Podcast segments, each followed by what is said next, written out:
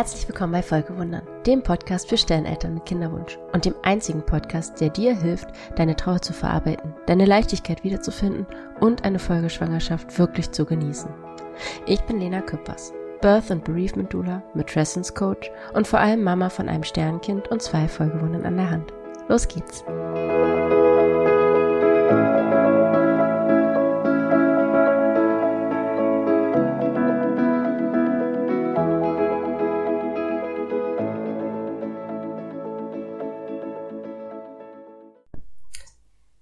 Schön, dass du wieder da bist. Ich wollte ganz kurz nochmal vorweg sagen, ich habe es ja schon ein paar Mal erwähnt, ähm, aber nichtsdestotrotz, wir haben halt nach wie vor eine große Baustelle im Garten. Das wird auch noch ein paar Monate zu bleiben, denn unser Garten ist Baulücke und da kommt ein neues Haus hin. Und ja, für manche Nebengeräusche kann ich einfach nichts. Da kann ich leider nicht drum planen. Ich kann hoffen, es ist so gut wie es geht zu vermeiden und natürlich auch äh, sehr laute Sachen rausschneiden. Da bin ich aber schon beim nächsten. Meine liebe Mama, die hier eine treue Stammhörerin ist schon, ähm, hat mich darauf hingewiesen, dass in einer der letzten Folgen ähm, ja, sie zu Besuch waren und mit den Kindern gespielt haben und dass man das wohl an der einen oder anderen Stelle doch sehr deutlich hört. Und das sind natürlich Sachen, die ich unbedingt vermeiden möchte, die ähm, ja auch nichts damit zu tun haben, dass ich die Meinung vertrete, dass Professionalität nicht heißt, dass man als Mutter zum Beispiel ähm, nicht als Mutter gesehen werden darf. also, dass man immer nur so perfekt funktioniert in seiner, in Anführungsstrichen, Arbeitswelt und äh, das ganze Private außen vor bleibt. Ich finde, da dürfen wir alle umdenken.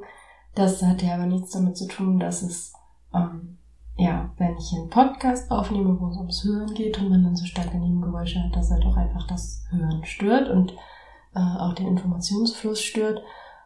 Und dafür möchte ich mich entschuldigen. Ich ähm, ich habe es nicht mitbekommen. Ich habe mir so ein System äh, entwickelt, wie ich die Folgen bearbeite und markiere sozusagen die Stellen, die ich rausschneiden möchte.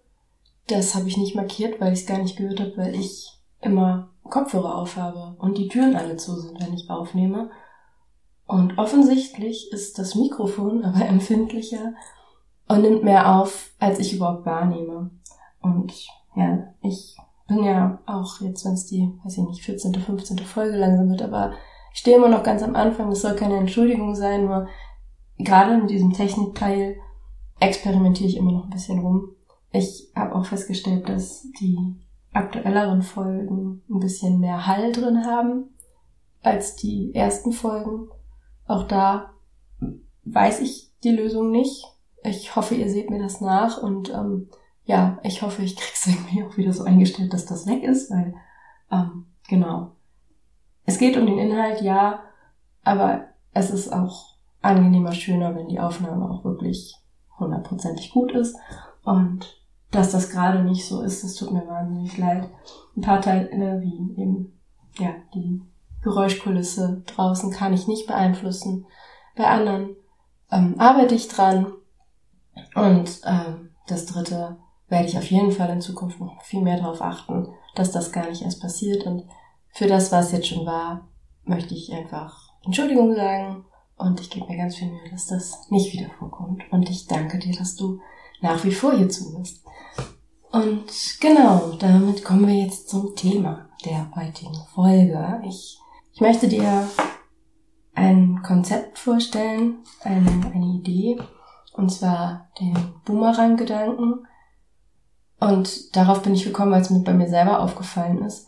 Und was meine ich mit Boomerang-Gedanken? Also ein Boomerang ist ja eine Waffe der äh, australischen Ureinwohner, der Aborigines. Und das Besondere ist, dass sie, wenn sie geworfen wird, und man das kann, im richtigen Winkel geworfen wird, dass sie dann auch zu dir zurückkommt. Und ähm, genau so ist es mit dem Boomerang-Gedanken, mit dem kleinen Unterschied, deswegen passt die Metapher vielleicht nicht ganz, aber ich denke da an Gedanken, Dinge, die von außen kommen, also etwas, das jemand zu dir sagt. Und ähm, das dann vielleicht auch erstmal für dich vergessen ist, was du, was vielleicht auch gar nicht so nah an dich rangekommen ist auf einer bewussten Ebene und dann taucht es aber plötzlich wieder auf und du merkst, dass es dich doch beschäftigt. Also ich hatte sowas gerade und dass mir das aufgefallen ist, dass ja etwas, was jemand vor zwei Jahren ungefähr jemand zu mir gesagt hat, ähm, damals eine Coach-Beratung, ähm, so in die Richtung auch. Also jemand, der etwas ähnliches tut wie das, was ich mache und in einer ähnlichen Position mir gegenüber eben war, wie ich jetzt in dem Podcast vielleicht dir gegenüber bin, nämlich ich biete dir Sachen an, die dir helfen sollen. Und ja, hat mir für meinen Plan mit dem Coaching und eben dem Wechsel meiner Karriere ähm, gesagt oder das so gedeutet, dass das eine Fluchtfantasie wäre, weil ich mich mit dem, was ich gerade beruflich mache, vielleicht nicht so intensiv auseinandersetzen möchte, wie ich es eigentlich sollte oder warum. Also ich weiß gar nicht, warum äh, sie das so gedeutet hat. Das ist auch unerheblich. Wichtig ist halt, dass sie mir diesen diesen Gedanken sozusagen so Inception-mäßig eingepflanzt hat. Fluchtfantasie. Und ich habe das damals für mich bewusst einfach abgetan als nein, das ist Quatsch. So, das stimmt nicht, mir ist das ernst. Ich habe die Idee ja auch schon seit Jahren, das war ja auch zu dem Zeitpunkt ja schon was, also die Idee irgendwie, ich wusste noch nicht in welcher Form, aber ich wusste, dass ich äh, helfen möchte, dass ich meine Erfahrungen teilen möchte und das, was ich weiß, teilen möchte, um anderen Sterneltern den Weg leichter zu machen. Auch dann eben in der, im weiteren Kinderwunsch. Und das hat sich zum Beispiel jetzt später entwickelt durch meine weitere äh, Kinderwunschreise. Und ähm, damals aber war das ja auch schon zwei, drei Jahre alt, dieser Grundgedanke, ich möchte was tun. Vielleicht wusste ich noch nicht so genau, was ich tun möchte, aber die Idee war schon lange da und ich habe auch darauf hingearbeitet. Und deswegen war für mich zu dem Zeitpunkt ganz klar, das ist keine Fluchtfantasie. Ich meine das verdammt ernst. Und mir ist das hier wichtig. Und ich gehe dafür auf jeden Fall los, egal was sie sagt. Nur offensichtlich habe ich es unterbewusst ja doch irgendwie abgespeichert. Denn ja, gerade ist einfach eine Zeit, wo bei mir viel los ist. Mein Job an der Uni endet jetzt. Ich weiß nicht, was danach kommt. Das Coaching alleine ähm, würde ich wahnsinnig gern machen. Ich finde, so transparent kann ich hier sein, aber das ist einfach noch nicht so weit. Ähm, meine Kinder sind auch noch relativ klein. Das ist dann so das nächste, so, ähm, na, wo geht die Reise hin? Was kann ich wie machen mit der Zeit, die ich habe? Also gerade ist auch eine große Priorität einfach noch das, das Mama sein. Dafür sind sie einfach noch zu klein und brauchen mich zu sehr. Und dann kam irgendwie dieser Gedanke zurück, dieses, naja, vielleicht ist es ja doch eine Fluchtfantasie. So, weil ich jetzt diese Instagram-Pause eingelegt habe, weil ich meinen Namen geändert habe, weil ich die Facebook-Gruppe gelöscht habe.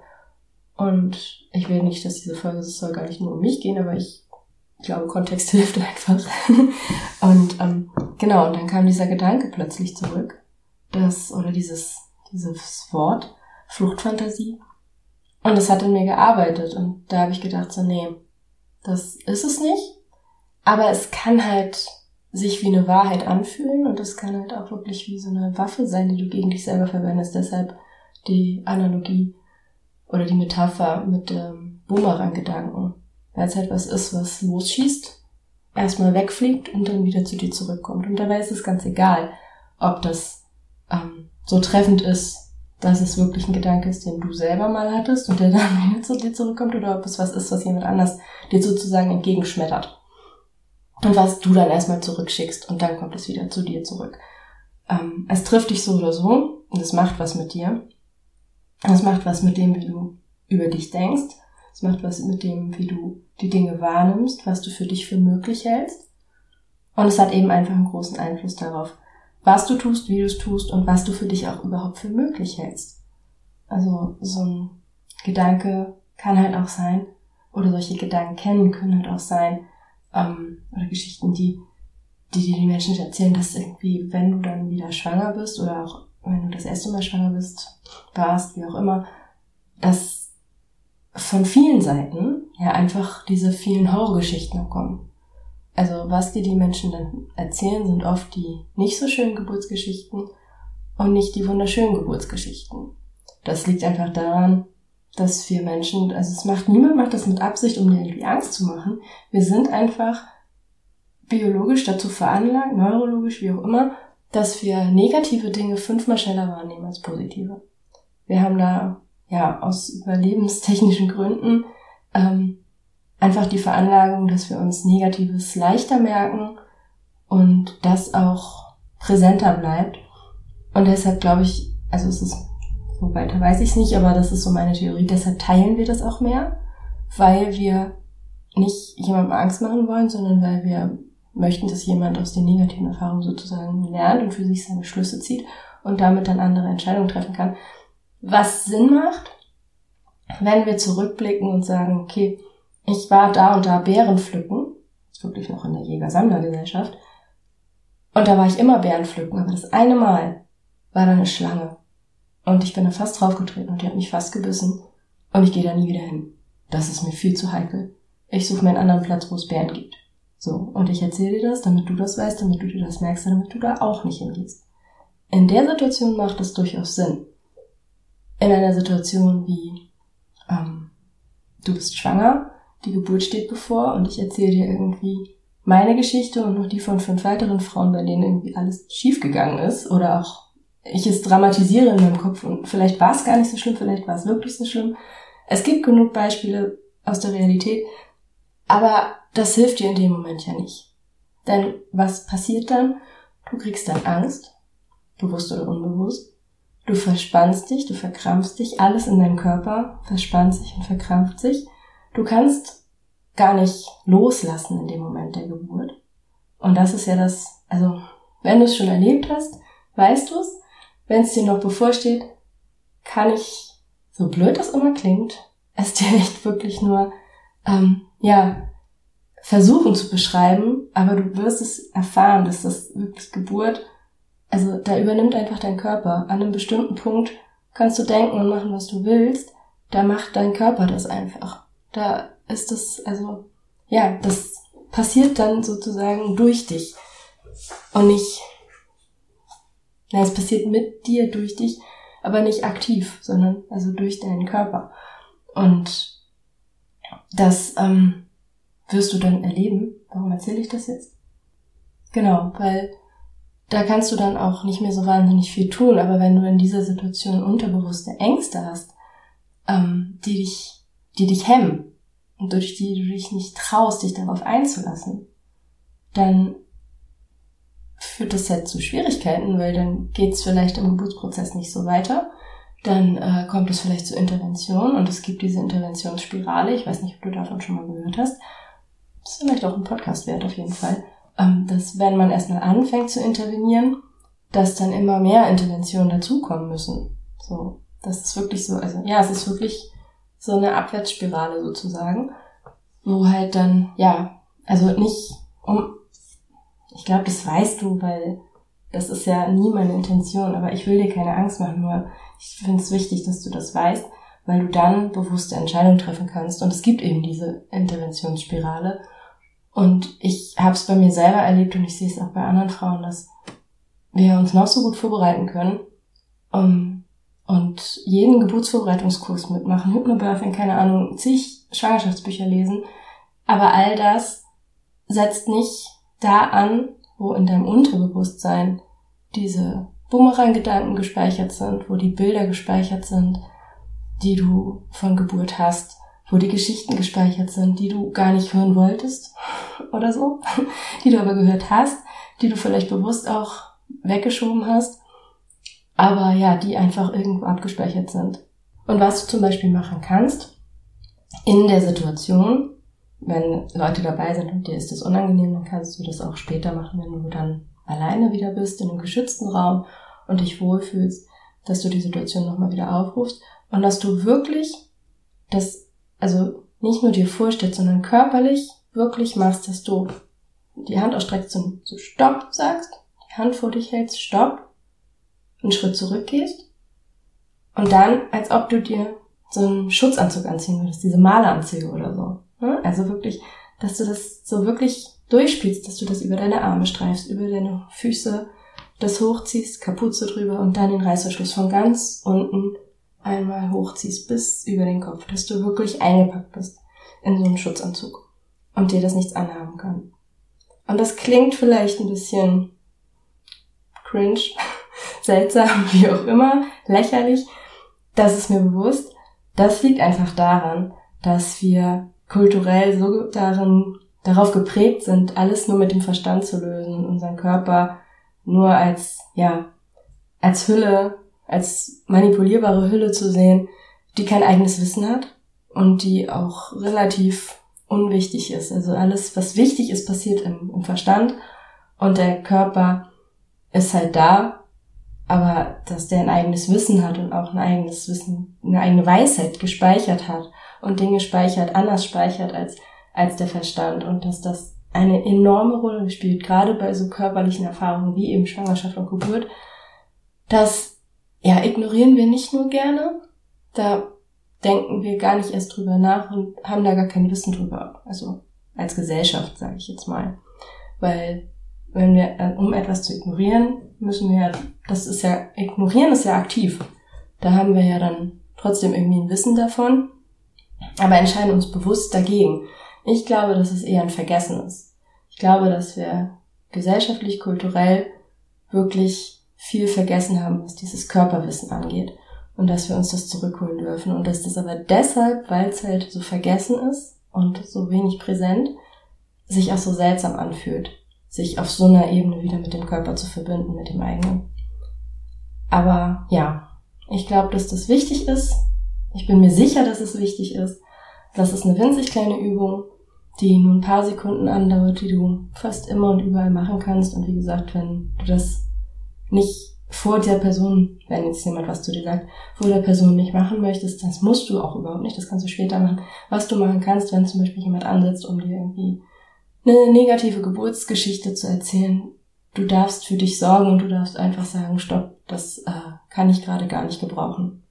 Das hilft mir nicht in meiner Vorbereitung auf meine Geburt und du kannst sogar dann auch noch sowas sagen, ich erkenne das an, ich verstehe, dass es für dich schmerzhaft war oder für wen auch immer, von wem da auch gesprochen wird.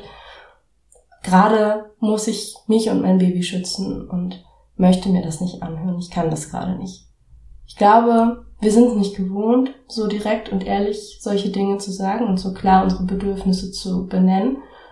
Ähm, aber ich glaube, das dürfen wir sein. Gerade in dieser Situation, weil das so immens wichtig ist und weil das so einen starken Einfluss haben kann. Und ja, das sind die Boomerang-Gedanken. Und auch gleich eine kleine Übung, wie du sie von dir fernhalten kannst. Und ich hoffe, dass dir das sehr hilft. Und ich wünsche dir alles Gute. Danke dir fürs Zuhören. Bis ganz bald. Deine Lena. Wenn dir der Podcast gefallen hat und du jetzt schon mehrfach zugehört hast und gemerkt hast, das hilft dir hier wirklich und du kannst dir gut vorstellen, dass und wie dir die Arbeit mit mir im Coaching vielleicht sogar noch mehr helfen kann, dann besuch mich einfach auf Instagram und schreib mir deine Nachricht. Das ist im Moment noch der leichteste Weg, um mich zu erreichen. Und du findest mich unter lena.küppers untenstrich. Küppers mit UE. lena.küppers untenstrich auf Instagram. Ich freue mich auf dich. Bis ganz bald.